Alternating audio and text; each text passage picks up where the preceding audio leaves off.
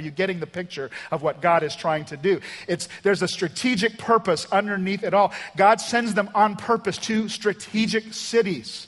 He sends them to cities like Ephesus, the financial capital of the Greek world, where if the gospel can take root in the banks and the financial institutions, God is going to touch the economic world. He sends them strategically on purpose to places like Athens and places like Corinth, the seats of culture and of entertainment and of thought and, and of philosophy, knowing that if the gospel takes root in the place where, the, where, the, uh, where there's incredible cultural power, it will spread across the Greek world.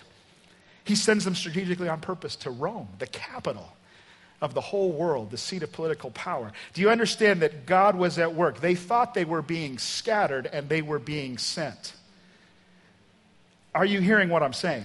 God was at work all the time. Think of the prayers they're praying, trying to get God onto their agenda, and God has a sovereign purpose saying, I'm sending you to the four corners of the world. Now, it is very easy to read the scripture and just see the pieces and not the purpose. And this is what we do in our lives. We live our lives just seeing the pieces and we don't see the purpose.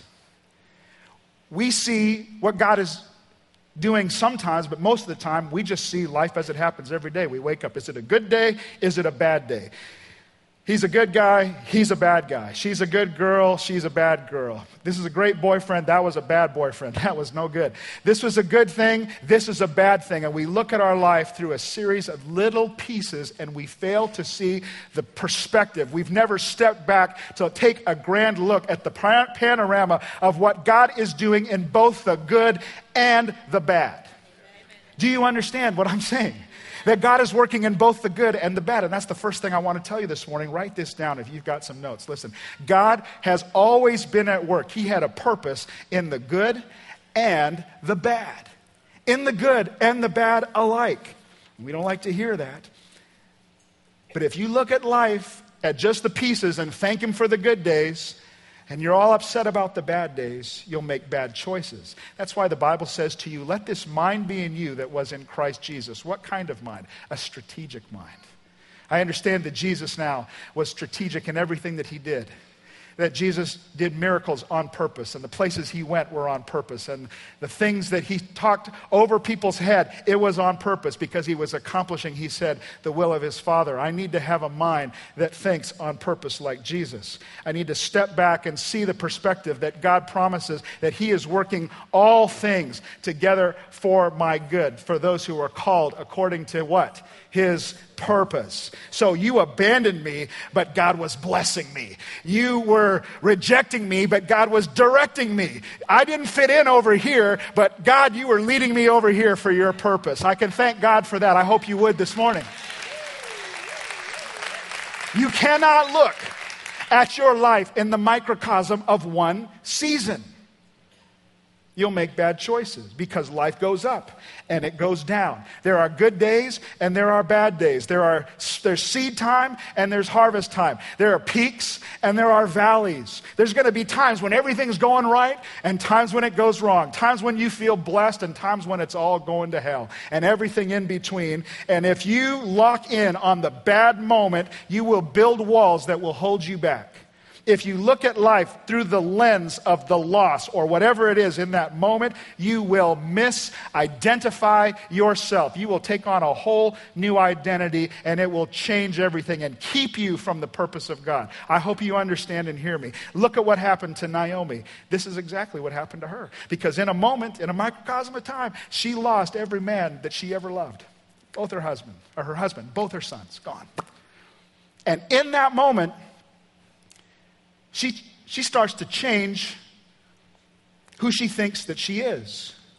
She looks at her whole experience in Moab, which was a blessing at the beginning because there was a famine in Israel and she was blessed and it was going good. But now she's having a hard time looking at it as a blessing and she says, Don't call me Naomi anymore. Call, uh, my joy is gone. Call me Mara because I am bitter. I am sorrowful. She has defined herself by one phase in her life, stuck behind a wall. And she's not alone. Millions of people are stuck behind the walls They're preoccupied with a hurtful thing that happened at one point or in one season of their life, and now it defines their total identity. We're all guilty of taking, right, pieces of the truth, legitimate things that happen, but then taking those pieces and using them to frame uh, a reality that's not exactly accurate a hurtful situation occurs and we exaggerate it. It was all bad. They were all evil. It was no good. It was bad. A tragedy happens. And then we need somebody to blame. And so we focus all of our anger and our resentment and we, we focus it upon them. Some people delight in just playing the victim. Some people have just become so negative, they don't even see how it's affecting their whole view. Is the weather not just beautiful right now? I mean, wasn't Friday and even today amazing? And I'm looking on Facebook and people going, We're going to pay for this later.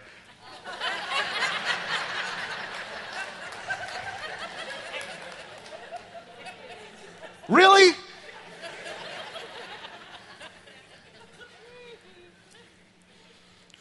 People love to play that role, right? Ah. And they're, and, they're, and they're discouraged and they like to play the victim. And it's not all accurate because they might have been guilty of some of the things that you're accusing them of, but they're not guilty of all the things that are wrong in your life. They're certainly not responsible for the walls that you've built in your mind in response to their choices. Right? Come on. And so people are living behind walls. Have you ever said any of these things to yourself? Maybe repeatedly. No elbowing, please. This is not my fault. I'm not the one with the problem here. I deserve better than this. I mean, my parents did not get it. After what they did, I have a right to be angry. In fact, I'm justified in what I get to do now because of what they did. Mm. If you want, I'll come right in there and step all over your toes. I'll do that.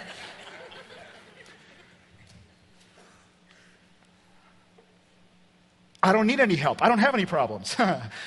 I've heard that one. I can deal with stuff on my own. Hey, if they want to make things right, they can come to me, but I'm not going to respond until they. All this stuff is indicative of walls that we're building up that we're going to live behind.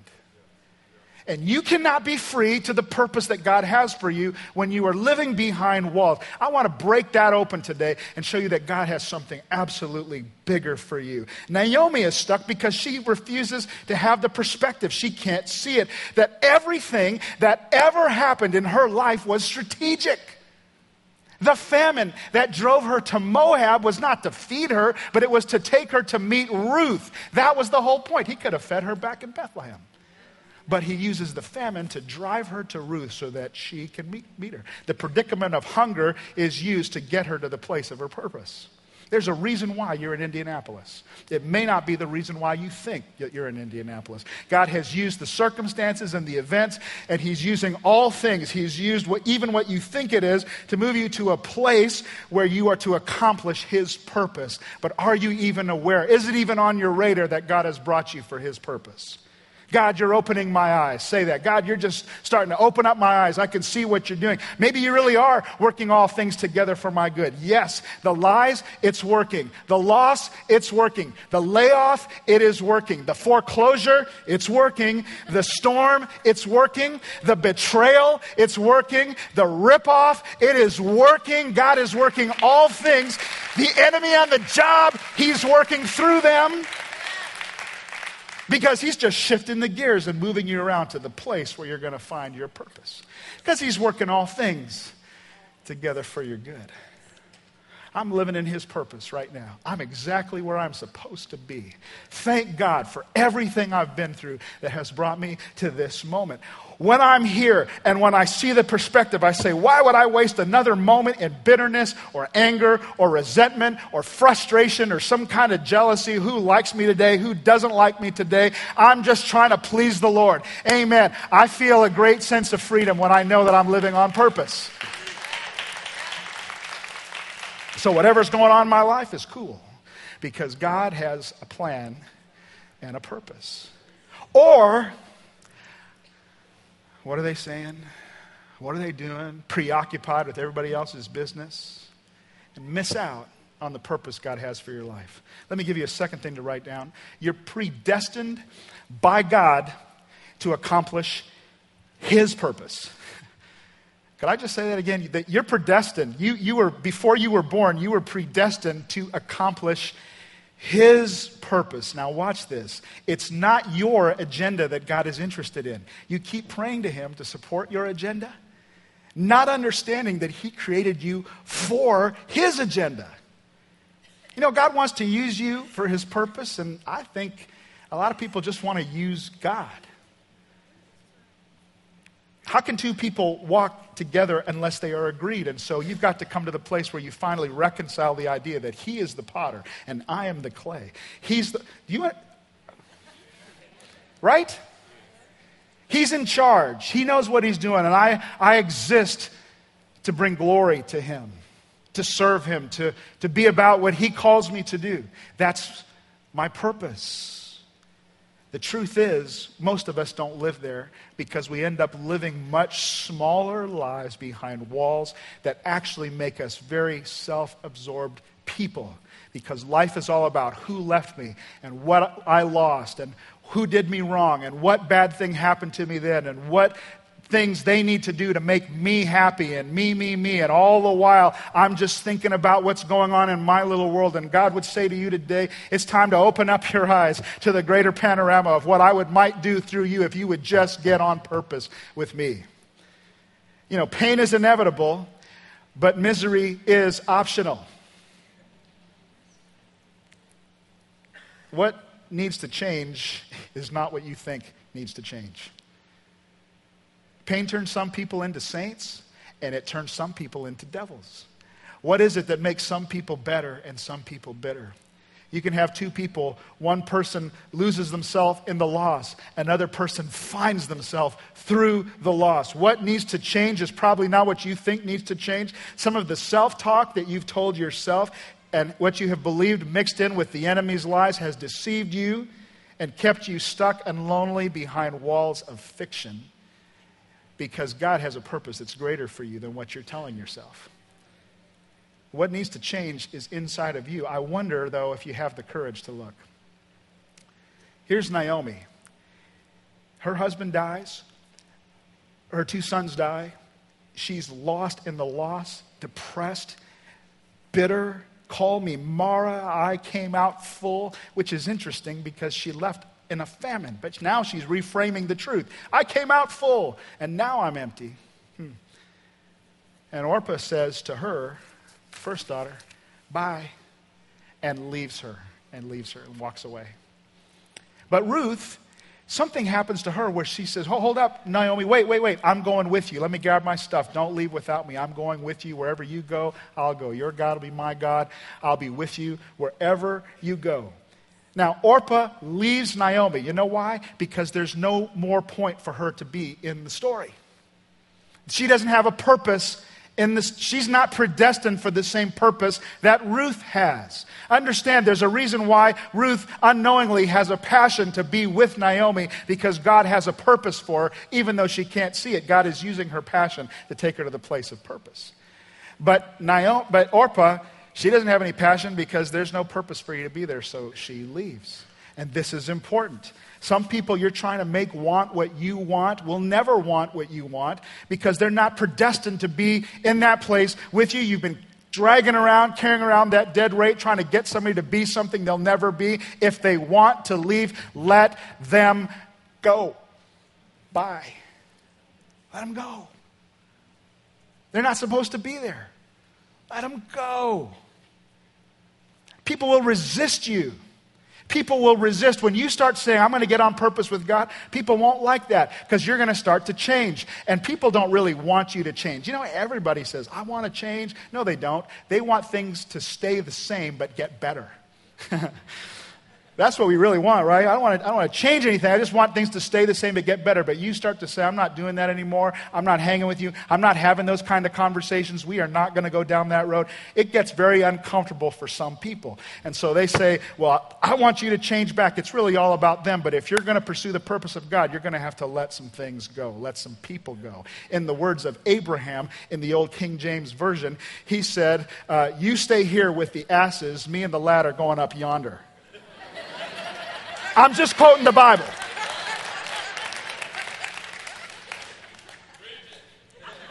Just saying.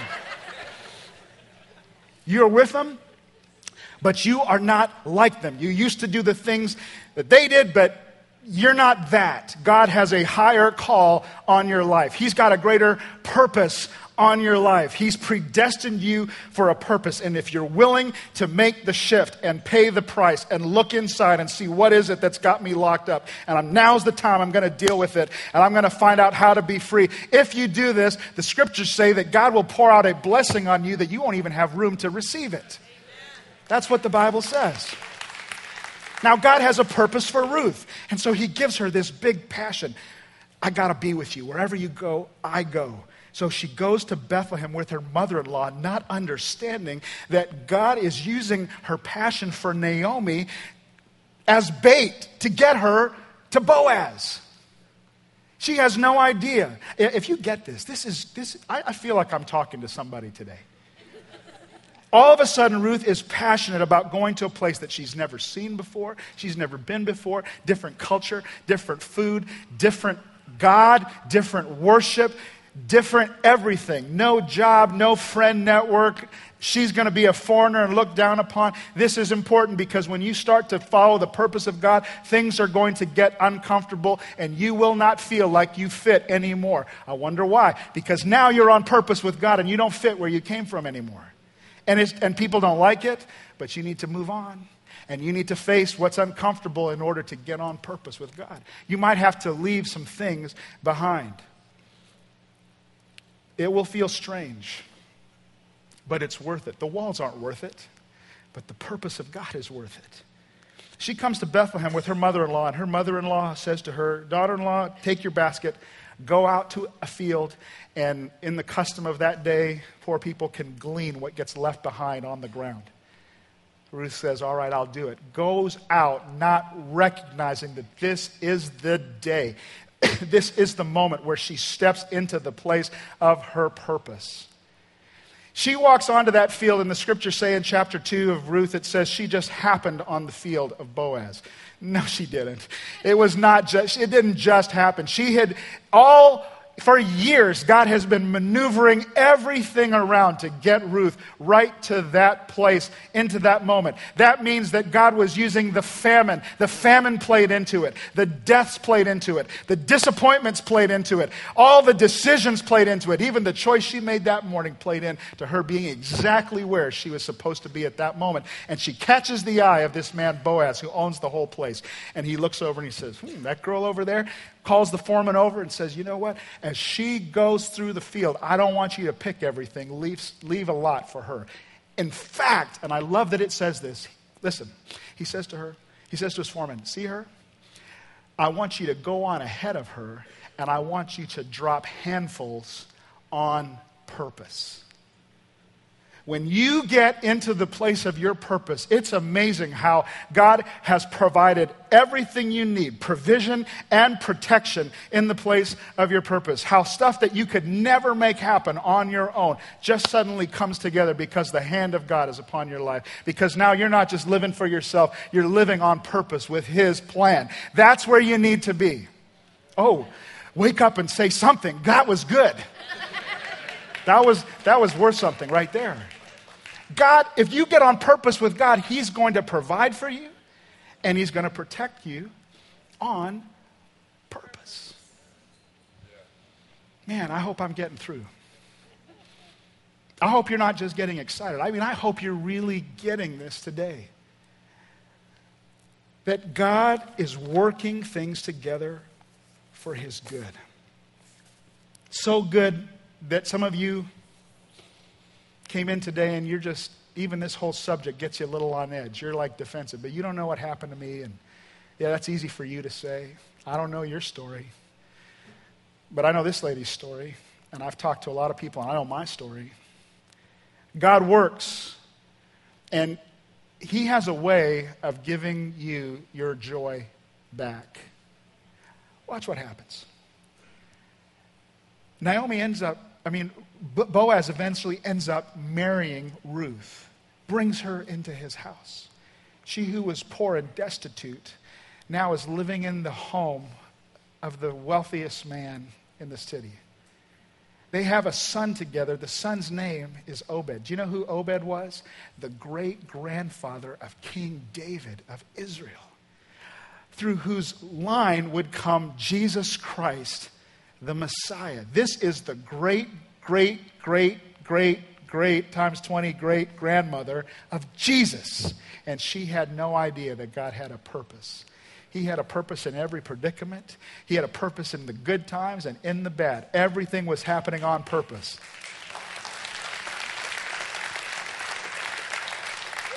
It gets better. As if that was not enough, Naomi has this beautiful little boy. And the women of the village start to say this phrase. It's in the chapter, chapter 4. It says, And Naomi has a son now.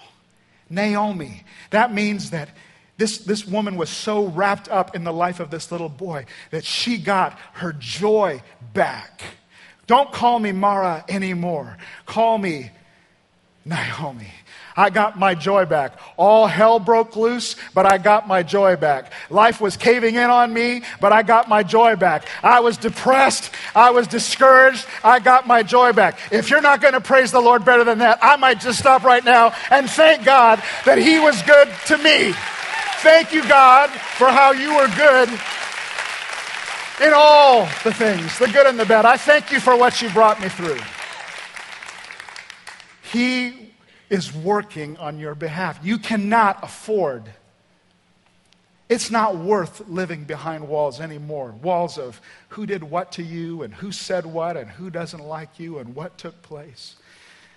What loss you've experienced, what bad thing happened when you were a kid, what blame you've attributed to your parents or the abuse you've been through. God saw it all. He may have shaped you with some rough tools. He may have put you through some crude circumstances, but he says, My hand was on you the whole time. I never left. I never left.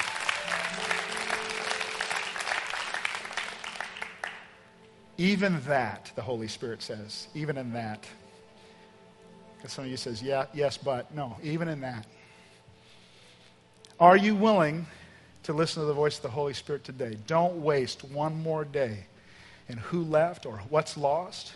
Don't let your life be defined by one season. God has something greater and bigger for you. This year, 2012, is the year you get your joy back. But will you open up to Him? Do you have the courage to look on the inside and see where you've really been held back? What walls have you built? This is a journey of several weeks. I want you to be back for every night, every meeting. Get in a small group, get a part of it. Today, commit your life to Jesus Christ. In fact, I don't even need to beg.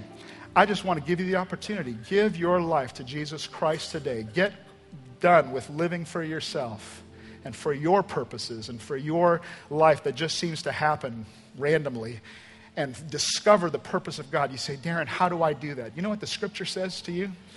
The scripture says this Delight yourself in the Lord, and he will give you the desires of your heart. That is no cheap little verse that says God's just going to give you whatever you want. That's not what it's saying. You know what that verse says? Make God your priority. Delight yourself in Him. God, your purpose, your plan for me. God, whatever you have for me, that's what I want. And He will give you what? He'll give you the desires. He'll give you the passion. When He gives you the passion, the passion is going to lead you to the place of your purpose. That's why He says, open up to God. Hold nothing back. And I'll do everything that needs to be done in you. Now, will you open up to God today? I want you just to stand and close your eyes. We're going to pray together. Just stand up. Let's all pray together. Join hands with the person next to you. Bow your head and just, just consider that you're holding the hand of a person that has been predestined by God, made in the image of God. born with a predestined purpose, prepared to hold the gifts of the Holy Spirit, abilities to be used by God in a powerful way, but maybe never ever realize that because they're living behind walls. Life of that person you're holding the hand to could have been defined by a moment, uh, a bitter moment. And they've said, I don't even know where my purpose is anymore. I've been living bitter, sorrowful for too long. Listen, today is the day to get your joy back. And for those of you who would say, yeah, but you know, I'm so far from God. I have drifted from the Lord. I, I've done things in my sorrow that I wish I'd never done. I've said things, I've done things. God knows. You're not choosing Him today, He chose you. You're not what you did. And you're not what's happened to you. You're, you are meant to be a child of God designed and built for his purpose. Today is the day. Now is the time. Don't listen to the lie of the enemy that says you have plenty of time to get on purpose with God. God brought you here today, and this is your opportunity to say yes to him. No turning back. I've decided to follow Jesus from this day forward. Say yes to him. God, you are my God, and I am not. I'll follow you. I'm sorry for bitterness. I'm sorry for holding you at a distance. I'm sorry for my self directed life. I'm sorry for my sin. Come on, just tell him yourself. Tell him yourself. God, I've decided to follow you. God, I'm so scared. Where were you when this thing happened to me? God says, I was with you all along, and I'm with you now. That's why you're here. I brought you here. You survived. You made it. Now get on purpose. Use what was meant for evil in your life for good. God, you see every person that's here today, and I pray that, that your Holy Spirit would move in a very healing, supernatural way. Heal broken hearts, heal bruised souls. Stubborn resistance, I command to go in the name of Jesus. I pray that you would break bondages, Lord. I pray that there would be a desire, Lord, a passion for you. And through that, Lord, I pray that you would lead them to the purpose you have for them. How many of you are willing to say, Yes, God, that's me? Yes, God, that's me. All over this room, Lord, people are saying yes to you. In Jesus' name. Raise your hand if you're praying that prayer with me right now. No, just raise it up. Yes, yes. Everywhere, all over this room, people are raising their hands saying yes to God. God, I'll follow you. I'm giving my life to you. Amen. You can put them back down. Listen to me. The Bible says, if you confess me before men, I'll confess you before my Father. And the way you do that in the scripture and the way we practice it today is we come out from our old life and we step into a new identity. We are dying to ourselves and we're buried with Christ, raised to walk a new life with him. Tonight at 5:30, I'm going to be in that water. I'm going to be baptizing people who have decided today is the day I'm following Jesus. You don't need an appointment. You just need a towel. you just show up and you come and you meet me. It won't be in front of the whole church, but you come and a handful of us will be standing here at 5:30 tonight and you can come and say, "I am dead to my old life. The walls are done. I have decided to follow Jesus. And I pray that many of you will make that decision today. Can I give God a great hand of praise for His word this morning in our lives? There you go.